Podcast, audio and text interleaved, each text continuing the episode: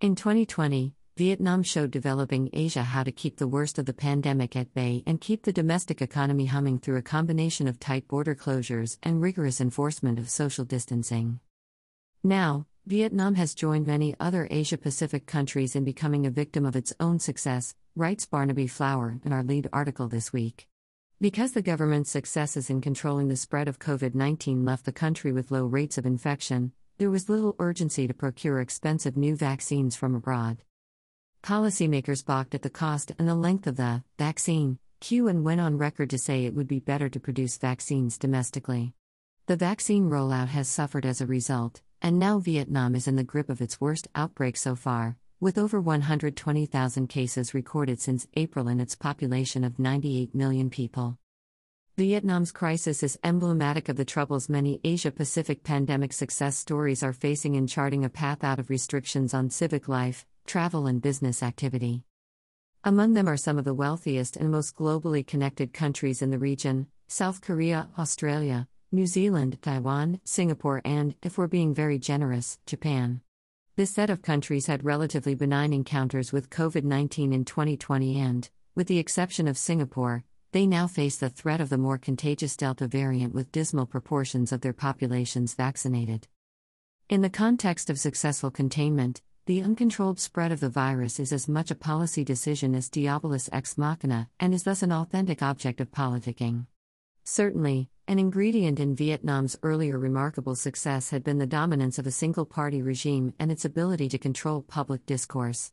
The success of its hawkish stance on the virus has in turn boosted the prestige of the ruling Communist Party, which, by the standards of one party regimes, is relatively attentive to public sentiment. In democratic or at least more pluralistic settings, governments have had to balance the COVID 19 hawkishness of experts against pressure from business lobbies and fed up voters. South Korea is struggling with a renewed wave as general elections approach. Japan's prime minister is on a white knuckle ride to see whether the Tokyo Olympics will be a super spreader event or a morale booster ahead of this year's election. In Australia, a vocal minority of COVID 19 doves have criticized Canberra's zero COVID 19 strategy and the Fortress Australia approach that underpins it. Amid the impression of life returning to normal in Europe and North America, Australia can seem like a laggard with its locked borders, on and off lockdowns in major cities, and lingering public anxiety about the virus. That view downplays the social and economic suffering in Europe and the United States that gave vaccination programs there a sense of urgency. It also betrays the Eurocentrism of the Australian commentariat. Looking around our own region, Australia's struggle to chart an exit from restrictions seems less exceptional and more in line with the experience of Asia Pacific countries that also performed well in containing the virus's spread. In these countries, the challenge for politicians is to get vaccines onshore and give their people a credible and hopeful path towards safe reopening. Singapore's government has shown the way on both counts. In May, Prime Minister Lee Hsien Loong announced a series of steps towards a new normal, contingent upon progress in vaccination, in which COVID 19 will be managed like any other endemic infectious disease.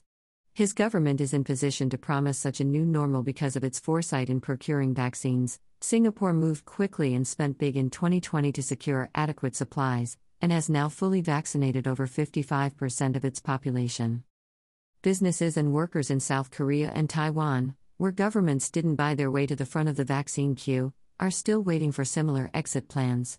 Australian Prime Minister Scott Morrison has detailed a four phase strategy for reopening based upon ambitious vaccination targets, echoing the conclusions of the Grattan Institute think tank, which estimated that 80% of all Australians will need to be vaccinated before borders can be opened without risking overloading hospitals. New Zealand's government, the world champion of elimination, is coming under pressure to define its COVID 19 endgame.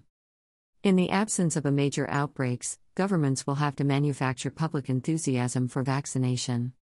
This might involve allowing special travel privileges for those vaccinated, or more unorthodox methods like the Grattan Institute's proposal of an 10 Australian dollars million a week, 7.3 million US dollars, national lottery for Australians who get a jab. Politicians also need to be ready to supplement carrots with sticks. With COVID 19 headed for endemic status worldwide, leaders need to be clear with their constituents that once everybody has had reasonable opportunity to organize their vaccination, borders will be unlocked. Get vaccinated, the message should be, or risk serious illness or worse. But that message rests upon having enough vaccine doses to give to everybody who wants a shot. In Vietnam's case, with the Delta variant now firmly established, the economy strangled by lockdowns, and the health system approaching capacity, Vietnam needs to prioritize import and distribution of existing vaccines above all else, writes Flower. That's as true of most of Asia's success stories as it is of Vietnam. Until supplies of vaccines match demand, these economies will have to put up with the political and other consequences of the complacency engendered by their success in beating back the pandemic in 2020. East Asia Forum Editorial Board, The Australian National University, August 2, 2021.